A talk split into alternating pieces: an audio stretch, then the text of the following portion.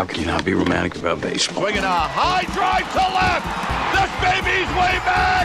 It is out of here. I Don't believe what I just saw. Coswell slashes one foul. Oh, that hit a bird, and it bounces back into fair territory. Oh, I gotta, I gotta check the rule book on this one, folks. I'm too drunk to taste this chicken. Our ass is in the jackpot now. You're listening to Booze and Baseball, There's 50 feet of crap, and then there's us. A baseball first podcast, sort of, featuring Derek Johnson, What you just said is one of the most insanely idiotic things I have ever heard. Everyone in this room is now dumber for having listened to it. and Dusty Baker. I heard that. Dynamite drop in money. That broadcast school has really paid off. So sit back and enjoy the talk around the diamonds with a cold one in hand. Today's secret ingredient is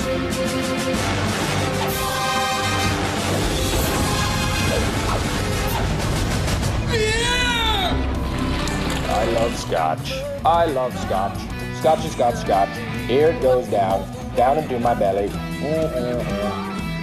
Hello and welcome in to another edition of Booze and Baseball with Dustin Baker. I am Derek Johnson. It is a fun show today because the MLB lockout is officially over. No more lockout. The season will begin, and uh, kind of an impromptu podcast here to just kind of celebrate that.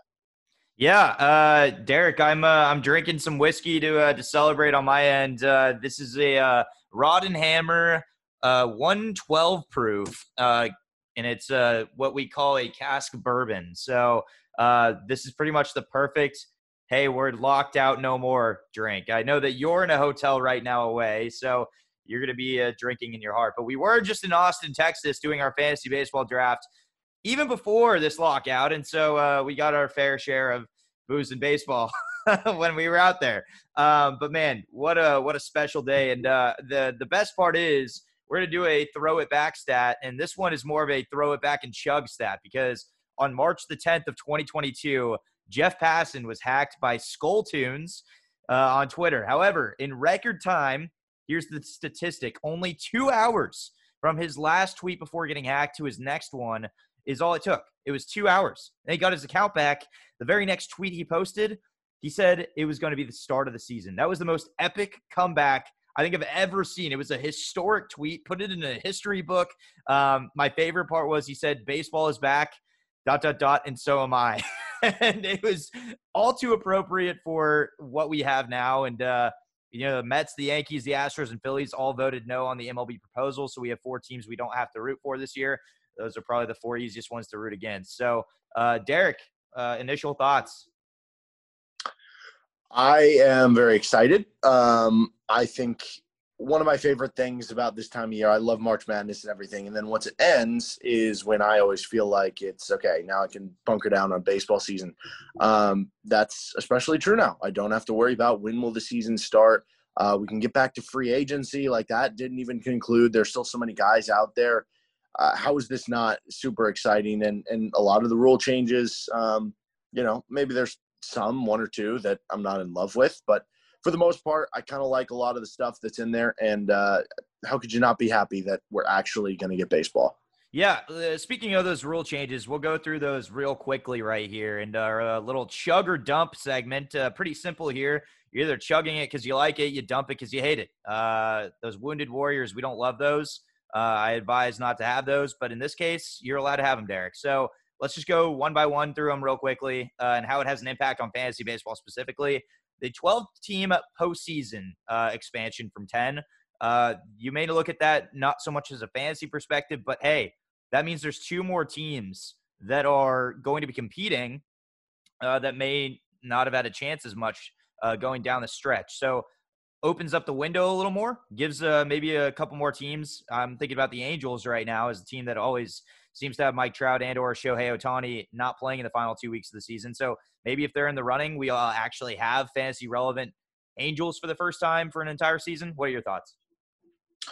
Yeah, I don't love the 12 team postseason personally. Um, I, I do understand that idea of it of, hey, let's get like some of our stars out in the biggest games, which like again, like I understand because that's going to be one way of really helping your marketability. Um, I just don't love it because this is such a sport where the longevity of the season matters so much. And this isn't the NBA where you can play a seven game series, a five game series, and the best team nine times out of 10 is going to come out on top.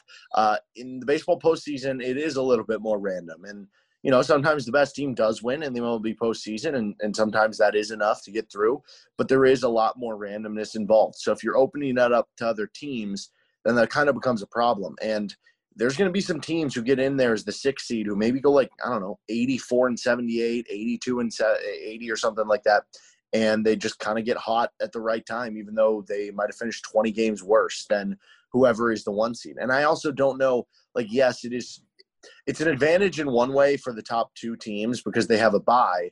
So like it's an advantage in that hey, we automatically are in the next round. Our title odds are going to be or our percentage to win the title is going to be better.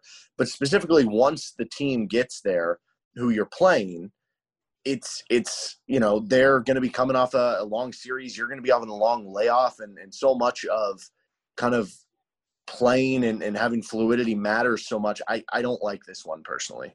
Yeah, you know what? It, all fair points. Uh, it's the one that I'm not totally passionate about. Uh, I say make the postseason and you know, win your games from there. But I, I, think it sounds to me like Derek's more of a, a dump on that. I'm, I'm kind of more of a chug. I, I, do like having the opportunity to have the buys. Uh, I think that's pretty cool considering.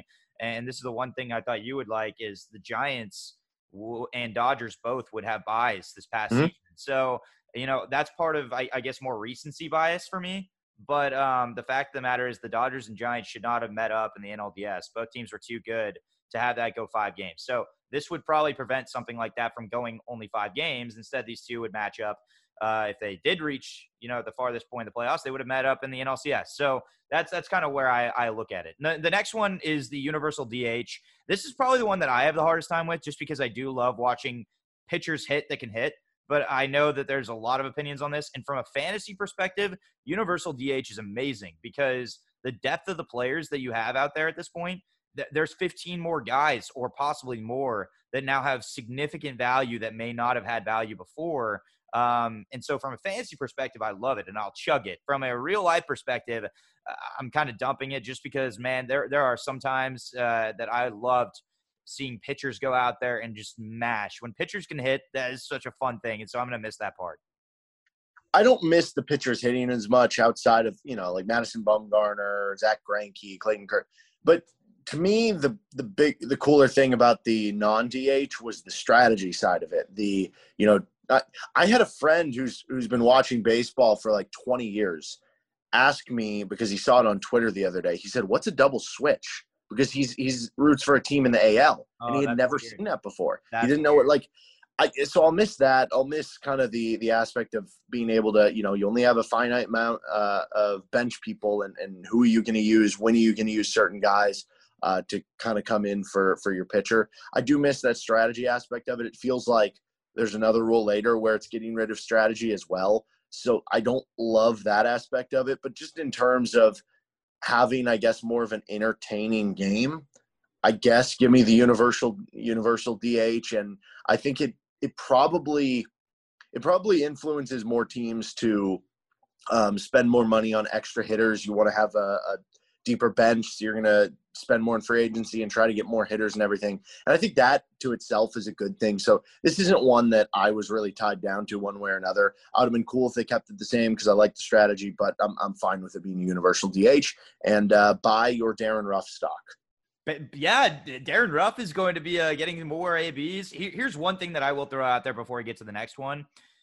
The American League starting pitchers in fantasy, their their value doesn't change. I mean, from mm-hmm. last year to this year.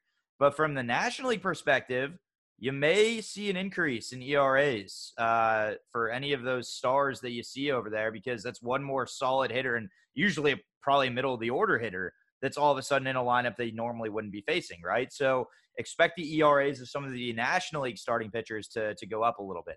Okay, to the next one nine inning doubleheaders. We'll keep this pretty short. Uh, that doesn't change too much. Seven inning doubleheaders is what we had. Uh, that was temporary. Nine inning, we're back to the normal.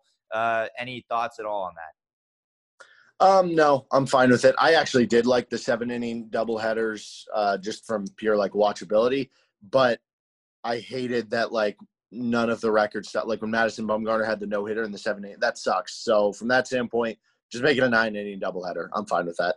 Yeah, I, I chug this one. I, I stick with the traditional baseball rules. Um, the no runners on base kind of goes with that too, so we'll kind of skip over that. But that's another part is the no ghost runner. Uh, the things that are going to be really sticking out is 2023.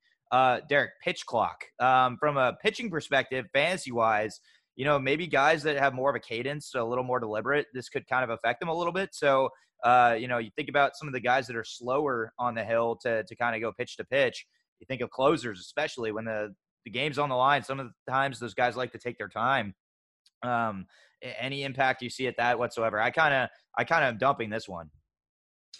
Yeah, pitch clock. I'm kind of dumping. It's it's not that.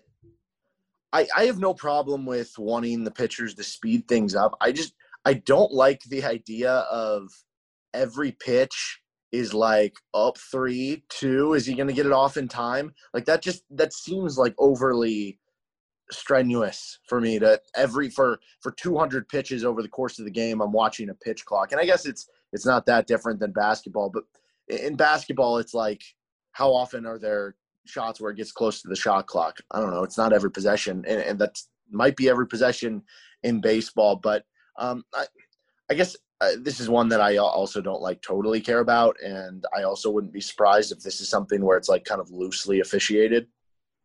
Yeah, I I totally agree. I'm not totally passionate about it. I don't love it, but it's. I will say though, could you imagine? Could you imagine? It's like, and maybe in the postseason again, it'll be even looselier, if that's a word, officiated. Um, could you imagine if like, uh, okay, Giants Dodgers game five, and Giants are down one in the last inning, bases loaded or something like that. And it's a full count. Yeah. And the pitcher takes one extra deep breath and as he's winding up, the pitch clock hits zero. I don't know what the punishment is for the pitch clock hitting zero. I don't know if it's like an automatic ball or what. Automatic like, ball. I think that's okay. And that that's like the difference between the game being tied or not. That seems a little silly to me. Yeah, I agree. I I, I would hate to see a line. It, it would be the Dodgers Giants that would happen into. You just know that would. It just is so typical that that would happen. So I agree. Not a huge fan of that one. This is a big talker right here. This is probably the one I'm most passionate about. They are banning the shift starting in 2023. Um, that is going to have significant impact in fantasy baseball actually this year as well if you're in a keeper league because all of a sudden you know you may start to make moves trying to go after the guys that you know are hitting right now 230 240 i'm just going to throw the name out there joey gallo because that's been the name that everybody's been talking about. But uh, you know there's a lot of guys that the hefty shift really has affected them. So you know for guys like joey gallo derek i mean does this impact their fantasy value significantly? Because to me, I mean, I see it as a huge thing. And I, I'm, to be honest, I'm a baseball purist, but I feel like the shift got a little overdone at times and it changed the game big time and it started kind of ruining it a little bit. But I, I don't love banning it either. So I'm kind of in this weird mix where I'm going to let the drink sit there and let somebody else drink it because I'm not chugging it nor dumping it out. I'm, I'm kind of indifferent. What about you? Yeah, so I immediately think of lefty hitters who – um, are kind of power hitters who have been killed by the shift. So yeah, Joey Gallo, um, Anthony Rizzo, uh, list goes on and on and on. But I, I think that again, like this goes back to the the strategy of the game. It's it's being kind of taken out. But unfortunately, the part about the shifts is like it's not it's not in game strategy. Shifts are you know, hey, we're going to hire this group of 10 analytics people in the analytics department and there's nothing wrong with that um, but that's going to be their sole job, like coming up with with shifts to where it has kind of taken out some of the spirit of the game. I originally was was very anti taking it away for that reason that it was taking away um, some of the strategy of the game. But the more I think about it, and, and it is frustrating that it's just like, well, if this is causing such a an issue, then why don't you just tell hitters to adjust, hit the opposite way, bunt down the third base line?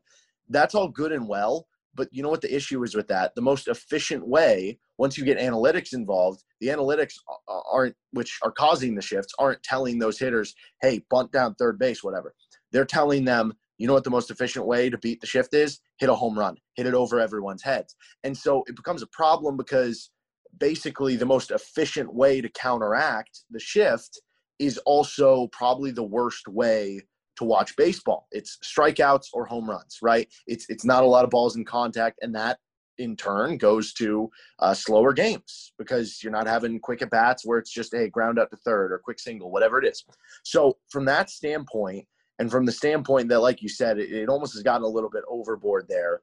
Um, I actually am cool with this. I actually kind of like this, and I think it will speed up the game in a good amount. There is a part of me that thinks this is going to heavily hurt the Giants because they weren't an ultra talented team last year. They had a lot of talent. And they were they had were really deep, had a ton of depth. They were they But played sound baseball. They played Yes. sound baseball. but they were the number one team in the MLB basically and benefiting from the shift and, and what their analytics department was able to come through there. So I'm very curious to see how that affects them. But as you said, there's a year for this to kind of all come together. I'm curious if if teams like go all in on the shift this year just for one last hurrah, or if teams start kind of phasing it out this year just to like get ready for next year.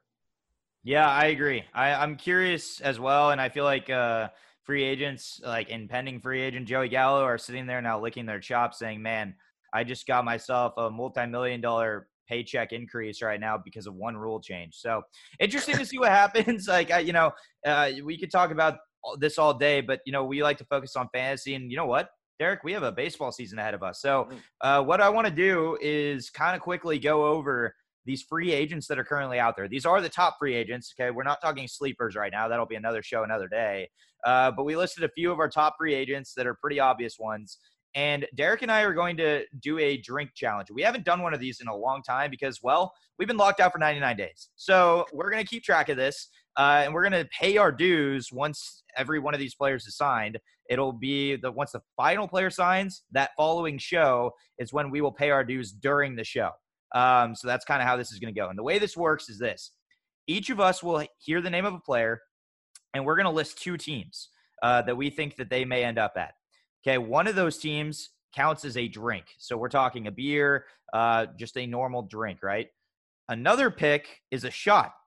So obviously, big difference between taking the shot and the drink. You probably would rather have it land on a drink.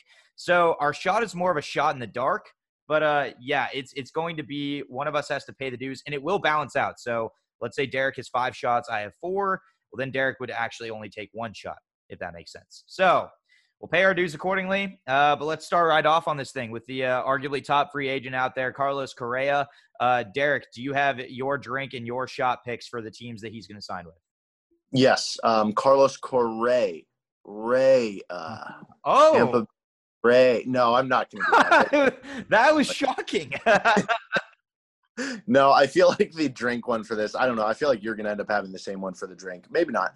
Um, I'm going to go with the New York Yankees. It just seems to make too much sense that he would go with the Yankees. They have a ton of money. They want another hitter. Um, he also would give them more of a contact guy with all the uh, kind of OBP power guys that they have. And on top of it, he does kind of love playing into the the villain side of things. And who better to go to than the Yankees? So that's my drink. My drink is going to be the Detroit Tigers. Um, I think even with the signing of Javier Baez, uh, they're going to play a role similar to what they have with the uh, Padres, Machado and Tatis. Uh, the Tigers are closer to a win now than most people realize. That organization has done a really good job at building within, and uh, I think all the pieces are going to come together. But they need a superstar up the middle, and and I think Correa is going to be the guy that they go with there. So that's that's my drink. What about your shot? Okay, so for my shot, I'm going to do something, and this is going to be terrible for both of us. I am going to, I have a list of all the MLB teams in front of me. I'm going to, I have a touchscreen computer.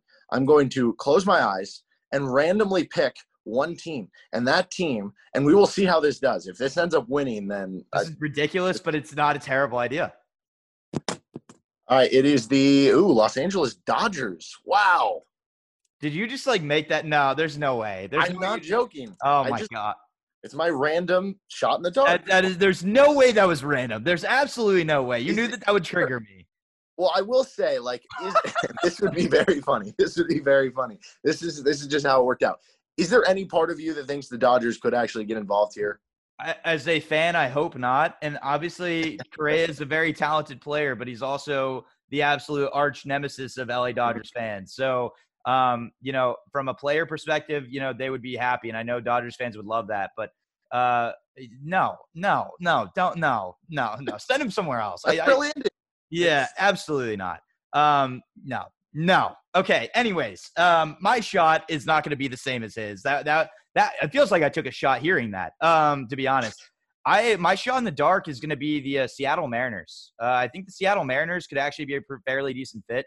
Um, and at the same time, you know, they could really use a shortstop and one more big name. They've got some uh, financial flexibility right now, and they're in a position where they could literally sign Correa, and that could be the steal move to beat his former team in that division. So I'm going to pick the Mariners. I think that they're going to go out and uh, get a guy like Correa, and so that's my shot in the dark. Okay, the next one that we got is Trevor Story. Um, basically, you could call him the backup to Correa. Wherever Correa goes, Story will probably be the next one to follow. So, Derek, who is your drink for Story?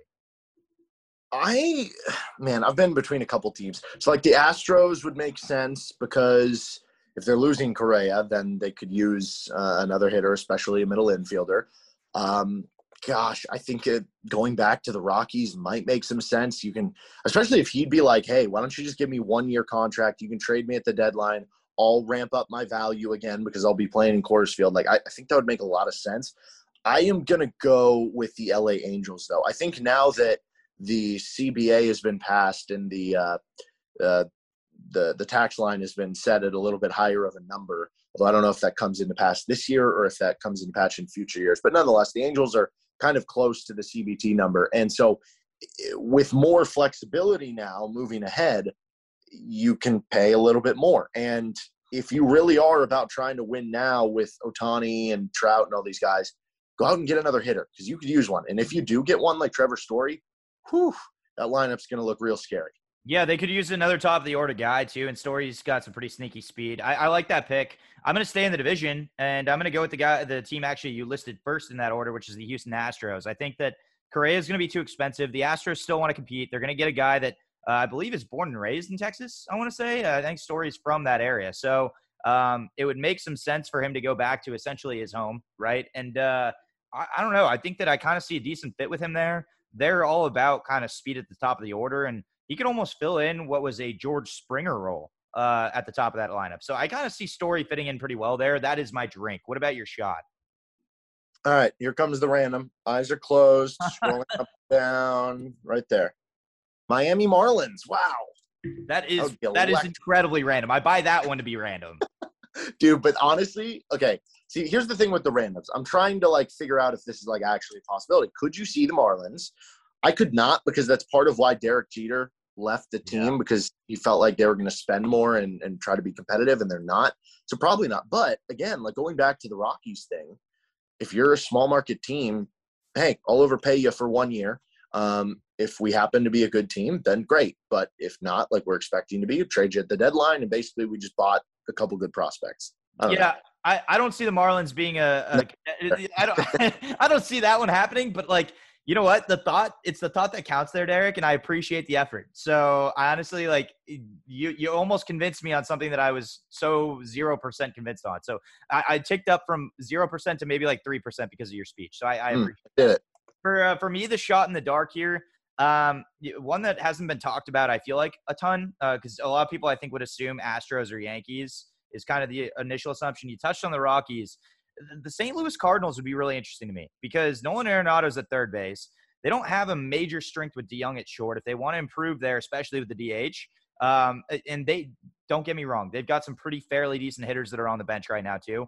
It, it's a bit of a shot in the dark, but I could see Story being a Cardinal and basically reuniting that Colorado defense from the left side.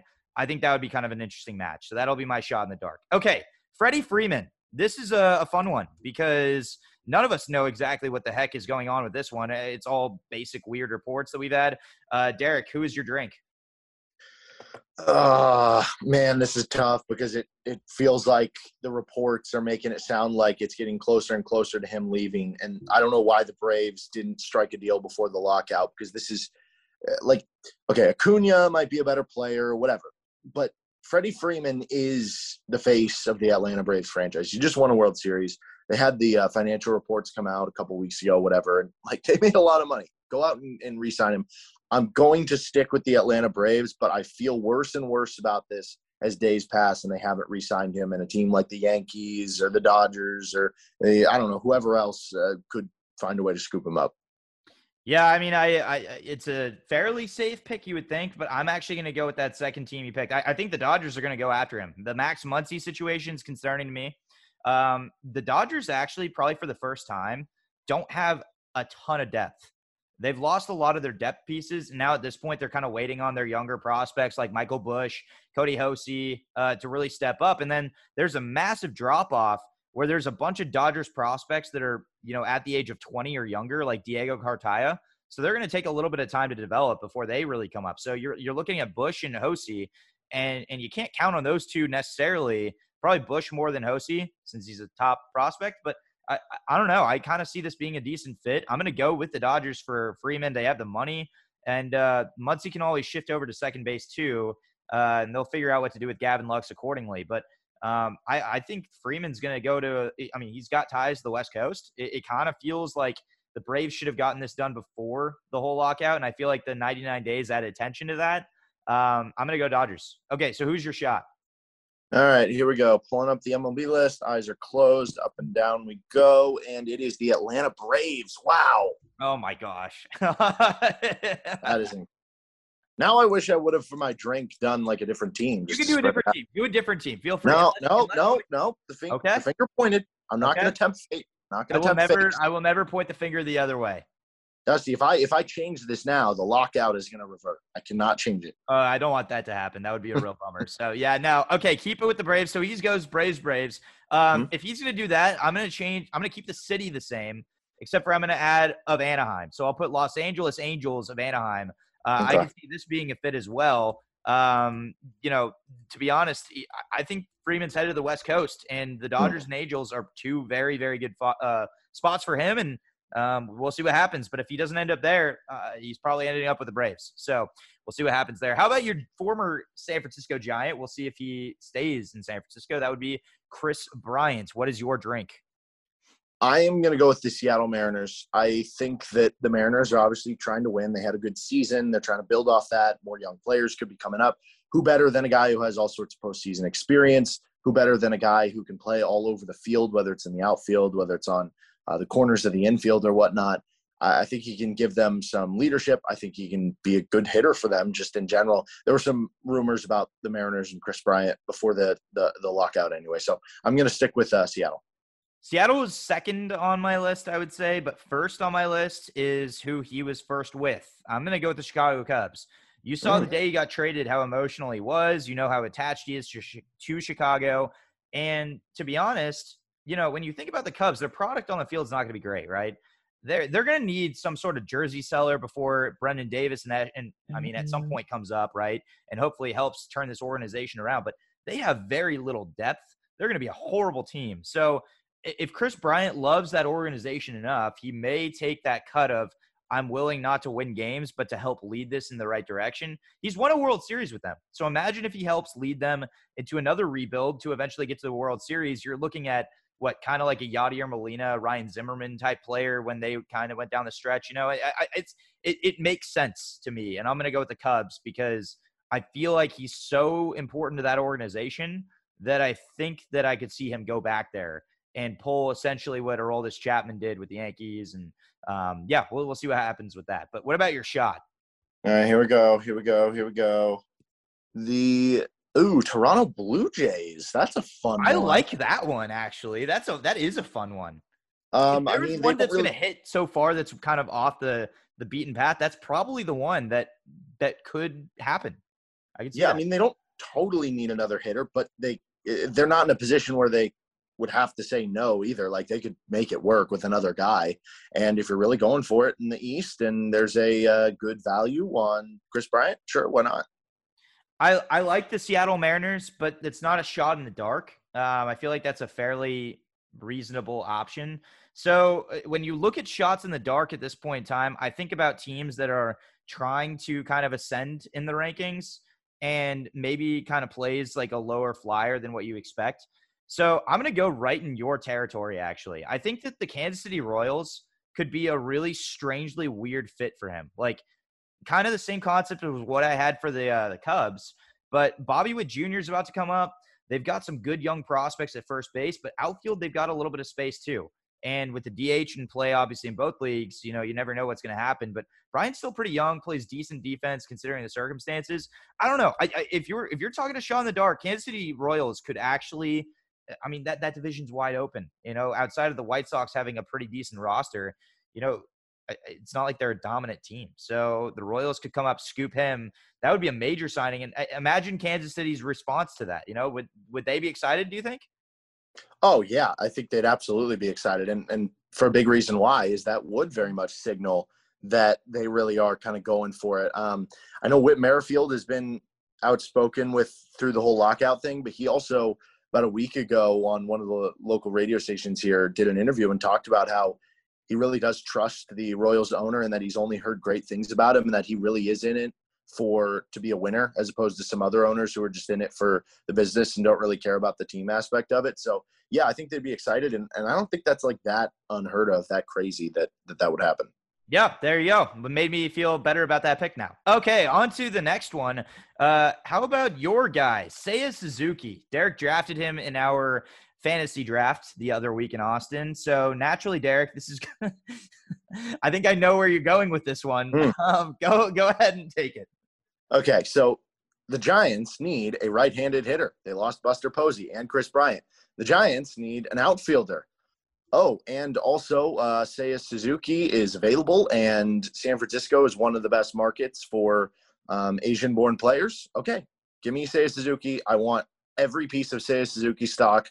Put him in a Giants uniform. I will buy the jersey as soon as he signs, and let's call it a day.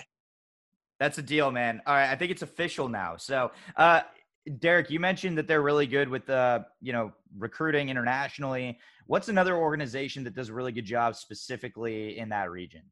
Seattle Mariners. There you go. That's my pick right there. And uh, how about a former Suzuki as well that made an impact? So you talk about the Ichiro era. How about the Seiya era? Um, I'm going to go the Mariners. I feel like they have a pretty decent fit out there. Granted, here is one thing: they could be theoretically pretty loaded in the outfield. So it's hard to say exactly how they would go about this, but you got Julio Rodriguez that's coming up soon. You got Kelenic that's developing. Then you got Kyle Lewis. So you do have your three outfielders, but they've been in the running, like you said, for Kris Bryant. So I, I don't know. I, I see a fit there. I feel like it makes sense considering the history of the organization. And also just think about the marketing aspect alone.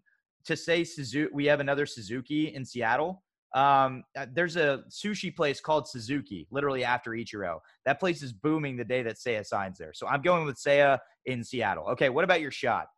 All right, eyes closed. Let's see if I can get the Giants here. No, I got the. Oh, that would be very interesting. The Chicago White Sox.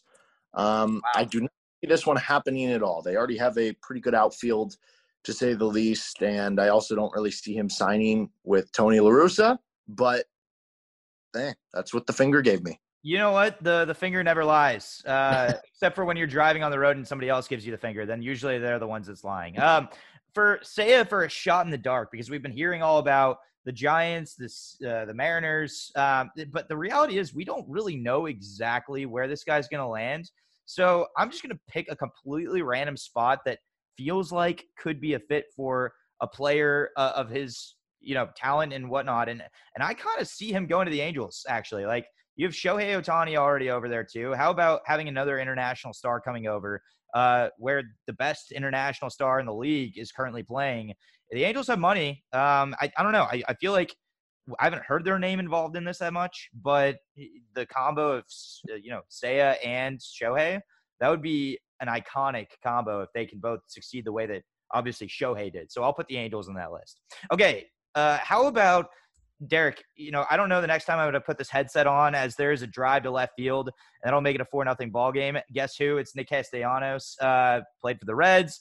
Obviously, ended Tom Brennaman's uh, career. And uh, what is uh, the situation with him? What is your drink? So I am going to go with the Giants as well here. And it's not that I think the Giants get both Suzuki and Castellanos, but like I said, they very much need a right-handed hitter. They very much need an outfielder. I'm just going to kind of throw numbers at it. I think the Giants will get one of the two between Castellanos and Suzuki. So I'm just going to throw numbers at it and assume they get one of two. And if they don't get either, I'll cry. All right. Well, we will hold you to that one. I uh, I would advise alcohol helps with that. Um, for Nick Castellanos, I think that this guy has like a Miami flair to him. And if the Marlins want to prove Derek Jeter wrong and make some national statement, and, and to be honest, I think Ng is a pretty good GM, at least from what I've seen. So I don't think she's sitting on her hands, you know, waiting for the team to develop. I feel like they're going to make some kind of splash. Castellanos kind of makes sense in that outfield. Um, he shoots the gaps well, and that ballpark would be built pretty well for you know his double machine that he is essentially. And so I, I don't know. I kind of see Miami being a decent fit. That'll be my drink. What about your shot? Okay, so I by the way, I, I, forgot to mention this, but Nick Castellanos is one of the biggest winners with the Universal DH because he's not a very good fielder, so that'll very much help him. Mm-hmm. Um, all right, closed eyes, scrolling, scrolling. the Tigers. The Tigers don't count because you never will end up there. I got actually a very interesting team. Um, the San Diego Padres. Ooh. I can see that. Actually, I can see that. That it, so, for for a random drop, that's pretty good. Yeah, and I mean, um, the Padres have been kind of trying to. I don't know. I feel like trade some of their veteran hitters for a while, whether it's Hosmer, Myers, or whoever. If if you do this, it's a lot easier to do that, and uh, they probably could use another hitter. As, as many stars as they had in the lineup last year, they were kind of middle of the pack in a lot of categories. You know, the uh, the Cincinnati Reds would be what feels like kind of a safe pick uh, for the shot. So I'm going to go the opposite of a safe pick. Castellanos loves to rub people the wrong way. I feel like I feel like that's part of his like nature. So I'm going to send him to a team that loves to do that, and that's the Houston Astros. I, I feel like somehow, some way, they they may find a way to have space in that lineup. Uh, if Pena decides to come up and hit at shortstop, obviously Yordan at DH, but uh, it's not necessarily the greatest fit.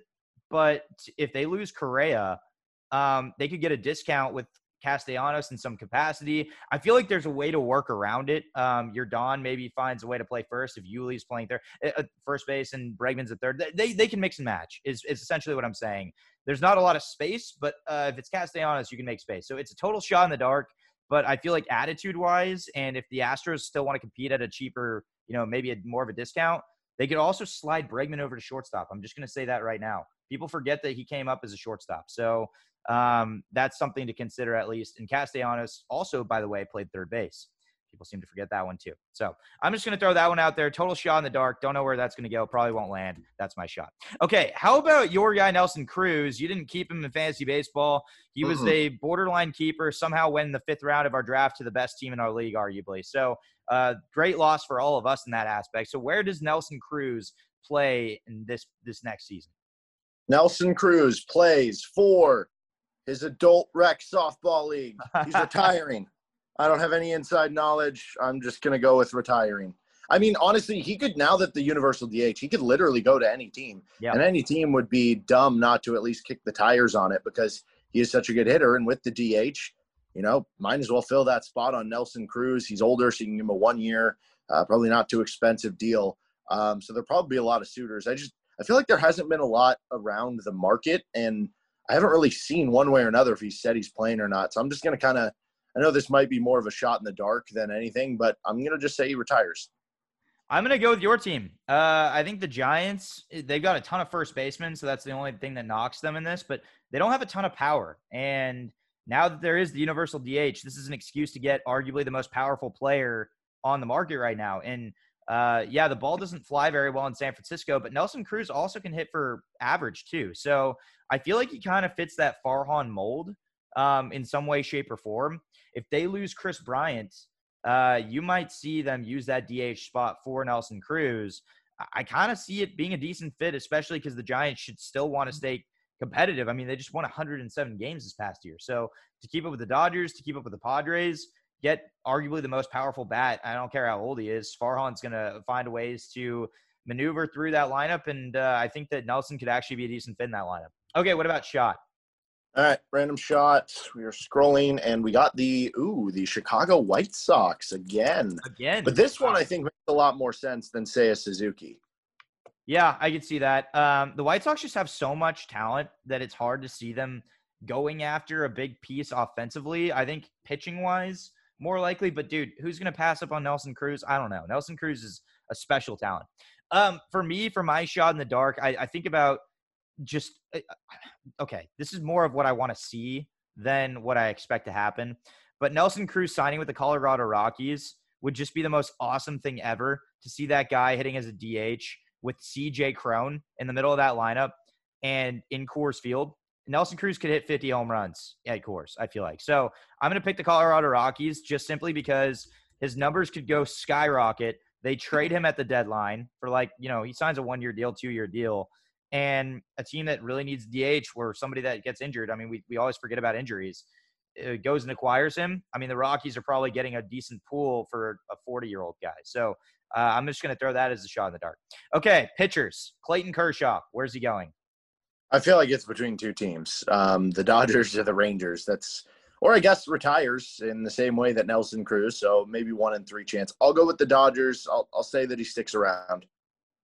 I'm going to go the other way. I'll go to Texas Rangers. I think that uh, he goes to Texas. I think that he, um, you know, is going to end his career where his life kind of started, and uh, his family lives out there already it makes sense. And if there's one that we're going to hit on and one of us is going to owe the other a drink, it's literally this one. So um, the thing that's cool for me is I win win. So if he ends up with the Dodgers, I'm happy. If he doesn't, I'm really sad, but Derek has to drink. So I'm happy with that. Uh, who's your shot in the dark? This should be fun. Let's see. We got the uh, Detroit Tigers. How about that? that is so random.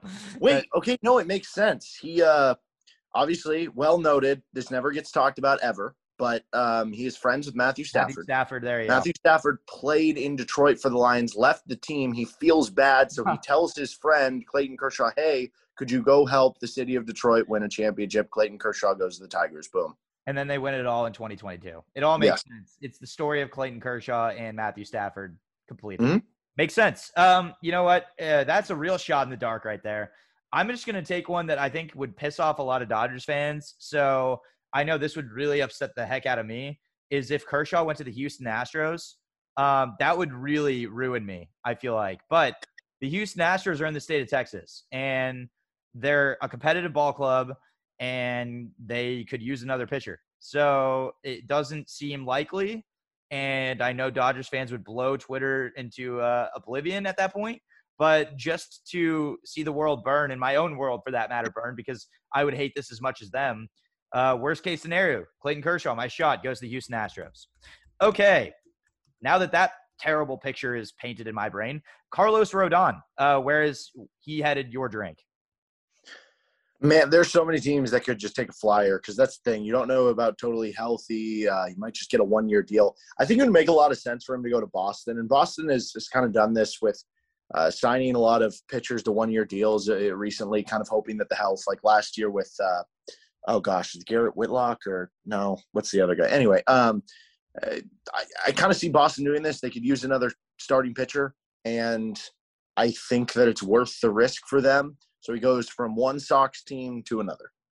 I like that one. Uh, I'm gonna have the most boring pick of the day. I think he's staying with Chicago. Um, they took a risk on him. Remember, he was not a proven starter, and uh, honestly, he was a waste of a draft pick at one point. But the White Sox retained him. They had some sort of faith and belief in him, and they did what he did this past year. And so my guess is if they weren't going to let him go once, they're not going to let him go when he's really, really good. So I'm going to say that he is one of my returners, probably the only one on this list that is a returner, and uh, he's headed back to the Chicago White Sox organization. Okay, what about your shot? This is going to be one I'm going to feel good about no matter where the random lands because, like I said, anybody could sign a one year pitcher. You're going to end on the Pirates, aren't you? No, I actually got the Houston Astros. Which okay, that is a good fit. That's a good. Very fit. much see Houston signing him. Like you said, they could use another pitcher, and they've also been a team that hasn't really had. I mean, they've gone through like injury stuff with Justin Verlander and Lance McCullers and on down the list. That I don't think it would bother them too much, especially if they're viewing it as, hey, we think we're good enough to be a playoff team regardless. Let's just do what we can to get him to the playoffs, and then we'll have a really good pitcher. I uh, for my shot in the dark, uh, I'm taking this simply because this team loves to get guys that eventually get hurt, and Carlos Rodon has a pretty bad injury history.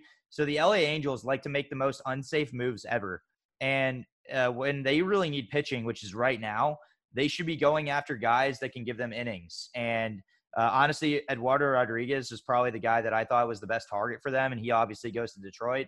So they're going to end up with a guy that in addition to Noah Syndergaard, who has a massive injury history, I, I just could see them going for Rodon and have this like perfectly painful rotation of guys that can't stay healthy, which honestly includes Shohei Ohtani. I mean, we've seen Ohtani not be able to stay healthy on the hill either. So I'm going to go with the the shot in the dark. Angels continue to be reckless in their signings, and they'll take a guy that has a pretty bad injury history.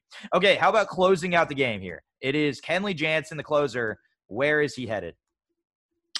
Man, I, I feel like the ship has sailed on the Dodgers, him going back there. I'm trying to think. uh, There, I mean, there are a good amount of teams that could use a closer. The Padres, um, gosh, anybody could use. Do you think he'd be willing to sign somewhere as like an eighth inning guy if they offered him? I don't think so. Kenley Jansen, after the way that he pitched in the second half of last year, uh, the pride of that guy, I think that he believes that he should be the one to be in the ninth inning. And uh, yeah, I, I, don't see that happening. Um, and honestly, I yeah, I, I mean the ship sailing with the Dodgers, I kind of agree and echo that statement. Their their bullpen's pretty solid, and um, you know if they're trying to stay away from that uh, tax, luxury tax, Kenley's going to be one of the expenses that they're going to have to let go. Yeah, so if that's the case, I think you're looking at probably I don't know Toronto, Boston. Oh gosh, I don't know. I, Padres. I I think that I'll go with Boston. I, I don't know how in love they are with their closer situation, whether it's Matt Barnes or Garrett Whitlock. I could see Kenley Jansen being a Red Sox next year. I'm going to go with the Miami Marlins. Um, I think that's another one. Yeah. Yeah, I think it's a really good fit. The Marlins are a sneaky team. Um, they're not going to win a ton of games uh, based off their offense, obviously. And uh, if I get the Castellanos pick right, that'll help them a little bit. But uh, they're going to really be in a lot of close games because their rotation is unbelievable. Um, super young, very talented. I, I, like what's happening there. And then there's a key to my uh, my method for my madness. And Don Mattingly is there, and I know that he had a pretty good relationship with him. Um, and the Marlins don't really have a set closer either. I like Anthony Bender, but could still take some time. He's rather young. Uh, Jansen kind of fits the culture there a little bit too. I think that he I mean, he's born and raised from the Netherlands and uh, came over. It, you know, obviously Cuba Cuba descent is a huge deal in Miami, but they are really open to you know being a melting pot, if you will. And I think that he probably would embrace that the same way he did LA. Uh, I, I kind of see it as a fit, so I'm going to go with the Marlins. Okay, what about your shot? All right, eyes closed. Who wants Kenley Jansen? I got the New York Yankees. oh, okay, okay. But I, I mean, again, I can see the Yankees kicking the tires because again, yeah. you can never have enough good relievers, but he's not going to be interested in going to a place where he's behind Aroldis Chapman. He's going to have to even fight for the seventh and eighth inning with guys like Chad Green and Jonathan Loáisiga. So I don't feel great about this shot in the dark, but who knows? The Yankees like to throw money in weird places sometimes. Yeah, Ken Kenley is a tough pick, uh, but I'm going to go with. So I, I mentioned Don Mattingly. Um, I don't honestly know if he had any relationship with this manager whatsoever, but this is my little shot in the dark. The Texas Rangers could use a closer, and it seems like all they want are Dodgers players. It, it just seems that way at this point. Turning into the Dodgers of the South. So might as well add another name to that list. Kenley Jansen of the Rangers will be my shot. Um, and I mean, you know, th- th- their closer right now at this time is, I believe it's Barlow, Joe Barlow. So, mm-hmm. um, who actually pitched pretty well, but put out stuff. Kenley Jansen obviously has better stuff. So I don't know what the direction is with the Rangers. I have no idea if they have interest. I haven't seen any reports about him going there. So I'm just going to pick the fact that a former Dodgers manager is there. We have a Dodger there in Seager, probably a Dodger in Kershaw there. Jansen's going to finish the whole Dodgers in the South. So, and it'll be Dodgers versus Rangers in the World Series of 2024. That is my pick there. Um, Derek, if you want, we can finish it off with the shotgun six pack. Let's do it. First up for the shotgun six pack, the entire lockout can best be described as blank. I would say painful, just absolutely painful. I that that was 99 days of stress, anger. I I I mean, we at one point we didn't know if there was going to be a season at all. It was a very painful process. Thank God it is over. What about you?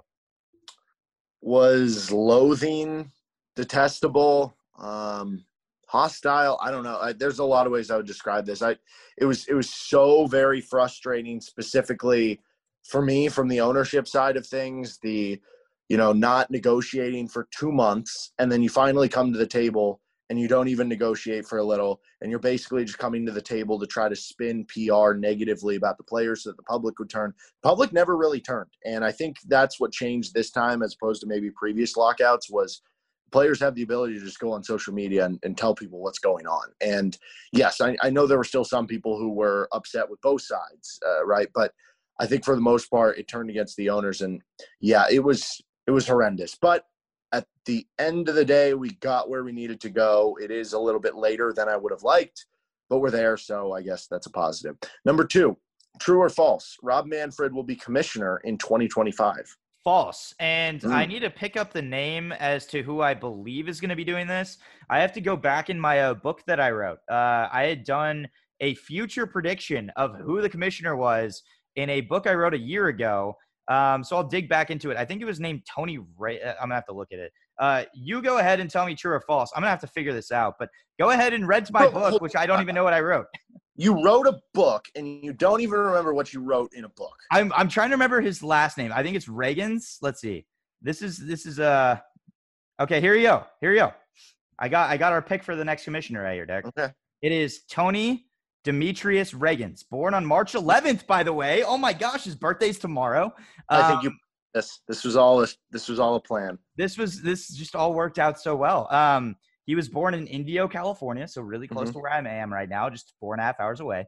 Uh, but he is a former executive in Major League Baseball for the Angels. Uh, that's not good news, but um, yeah, in my book, I wrote that he would somehow be the the next guy. So he went to Cal State Fullerton. Uh, he's 54 years old and he kind of has the uh, uh, the background of what you want for a commissioner on paper. I feel like so. I think Manfred's gone, and I'm just going to say that he's going to be our guy, Tony Reagins. I think if they, you know, it's like a it's like a breakup. You break up with a girl and then you go to like someone that's completely opposite the next person. If they break up with Rob Manfred, they're gonna go like Pete Rose or something like that. that but no.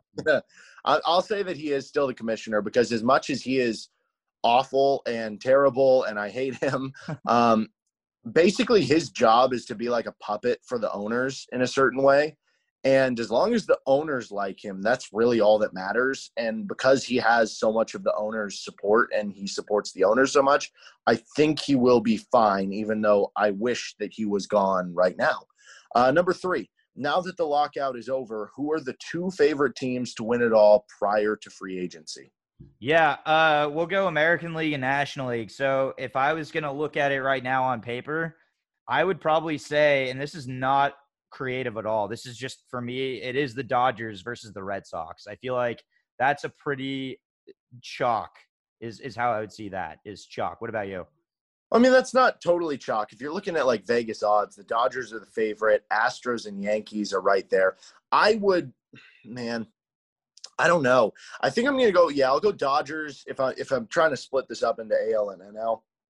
I'll go Dodgers out of the NL, though I do really like the Mets this year, which I do feel like is too trendy of a pick, so that scares me. Brewers still really good, but yeah, I, I think out of the uh, AL, it would just make too much sense for the Yankees with free agency and having kind of what they perceive to be a, a bad year, and they already have a lot of talent on that team. They're gonna over kind of spend because of that, I think. And it's kind of hard for me not seeing them be the favorite. Doesn't mean they'll win at all, but just being the favorite, like, yeah, I, am good with that being uh, Dodgers Yankees. number four, which of these players signed first? Joc Pederson, Jorge Soler, or Eddie Rosario, all World Series champions for the Atlanta Braves? Yeah, it's this is a hard one because now that we know about the shift, Joc Pederson's value shoots up a lot. Um, and you can actually make an argument Jorge Soler's does a little bit too because they put a mm-hmm. minor shift on him. I'm going to go with Eddie Rosario. Uh, the heroics that he had in the postseason, I don't think that was a joke. We know that Eddie Rosario can hit, and he kind of had a bit of a drop off once he went to Cleveland. I feel like he's going to be a pretty trendy player actually available. Like once Castellanos is gone um, and Bryant is gone, Rosario is probably that third or fourth option for some teams and and I could see him being a sneaky guy that gets like a three year deal worth like 45 million or something like that. I mean, honestly, that, that's kind of what I see and envision because of what he did in the postseason. I mean, he showed he was significantly valuable. I feel like he's going to be that that next crop that's taken after that. What about you? So I'm I'm not going to go with Joc Pederson. I do think his value obviously is great for him that there's a DH and on top of it, like you said, the the shift being eliminated, like that'll help him. But here's why: I could see Joc for that reason saying, "I just want a one year deal this year because I want to enter free agency headed into that because my my value might go up, and other teams might say, no, we want two years of you at this price to where we get good value on the second year. So maybe it takes a little longer in negotiations." Um, yeah, I could see Eddie Rosario or Jorge Soler. I'll just go Soler. He's World Series MVP. Maybe somebody is, uh, I don't know, still living off that high and, and just gives him a quick contract, especially because there is the DH now and he uh, has a very strong arm, but he is not a good fielder at all. So I think that the, the DH helps him probably the most of these three. Okay, number uh, five. True or false? Bob Nightingale just earned a follow on Twitter for his last week of work. Absolutely true. Bob is the goat. Well done, Bob. The uh, honestly, if you look at how this lockout went, there, there's not a lot of positive silver lining takeaways. Uh, one of those silver linings is that now we know about the NFTs that Jeff Passan was hacked by. Um, those are some pretty amazing NFTs. But Bob Nightingale, the resurrection of the dark Bob Knight. I mean, my gosh, that was uh, electric. What brought to Twitter. Um, the memes just beyond ridiculous. I, I loved every second of baseball Twitter, considering how painful that process was. Um, it was never going to be a deal. It was never going to get done. I think I've read that about a billion times. Uh, the Castellanos uh, 4-0 home run. I read that tweet about a billion times, and it was always on Bob. And and my favorite one was the Dexter's Laboratory uh, meme with Dexter looking up to Bob's picture. Oh my gosh, like that one just gets me every time. So yes, true, true. Bob has my follow now. I uh I think I actually already am following him. So I don't know if you knew this. I I know his uh, son. He went yeah. to uh, you. Yeah, really nice kid, really nice guy. Good for Bob, entertaining the baseball world when we most needed it. Even though it ended up not really coming to fruition that night, but he kept on reporting, and eventually we made it through. So uh, who's laughing now? Okay, last one. The Bachelor finale is next week. Does Clayton actually look like Clayton Kershaw? Somebody pointed this out to me, and I wanted to just refute it immediately. And then I actually put their pictures up side by side. And I hate it because this Clayton guy, Clayton Echard, um, he's a failed football player He's a horrible person. Uh, he basically chewed out my future wife, Susie. Um, and I, I, I'll never forgive him for that, although I thank him for now leaving the door open for me to swoop.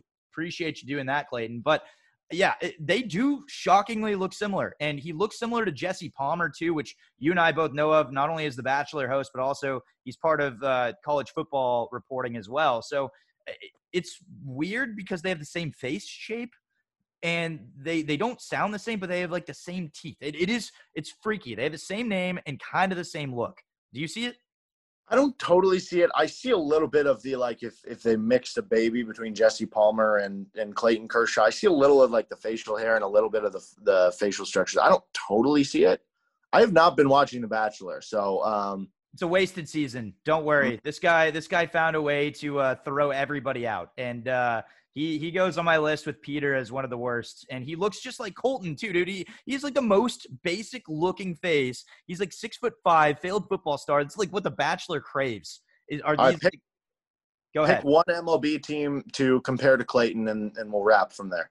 Okay, if there's a dysfunctional team that Clayton reminds me of, it would be probably the Colorado Rockies. Like they mm. they don't manage their players well at all. They don't treat them well. Then they shoot it back at their fans. They expect the most. The Tampa Bay Rays could be on that list too, just based off of the uh, the concept of trying to leave Tampa. Actually, I might choose that because they that is that is who I'm going to choose. This is all they're doing, and then they basically turn to their fans, say, "We're going to try to move to Montreal. No, we're not going to do it, but we need your guys' support."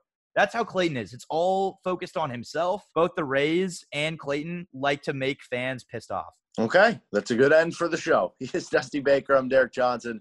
That is your latest edition of Booze and Baseball. Certainly free agency ready to come in, certainly games ready to come, and uh, very excited. 2022, Booze and Baseball. Let's go.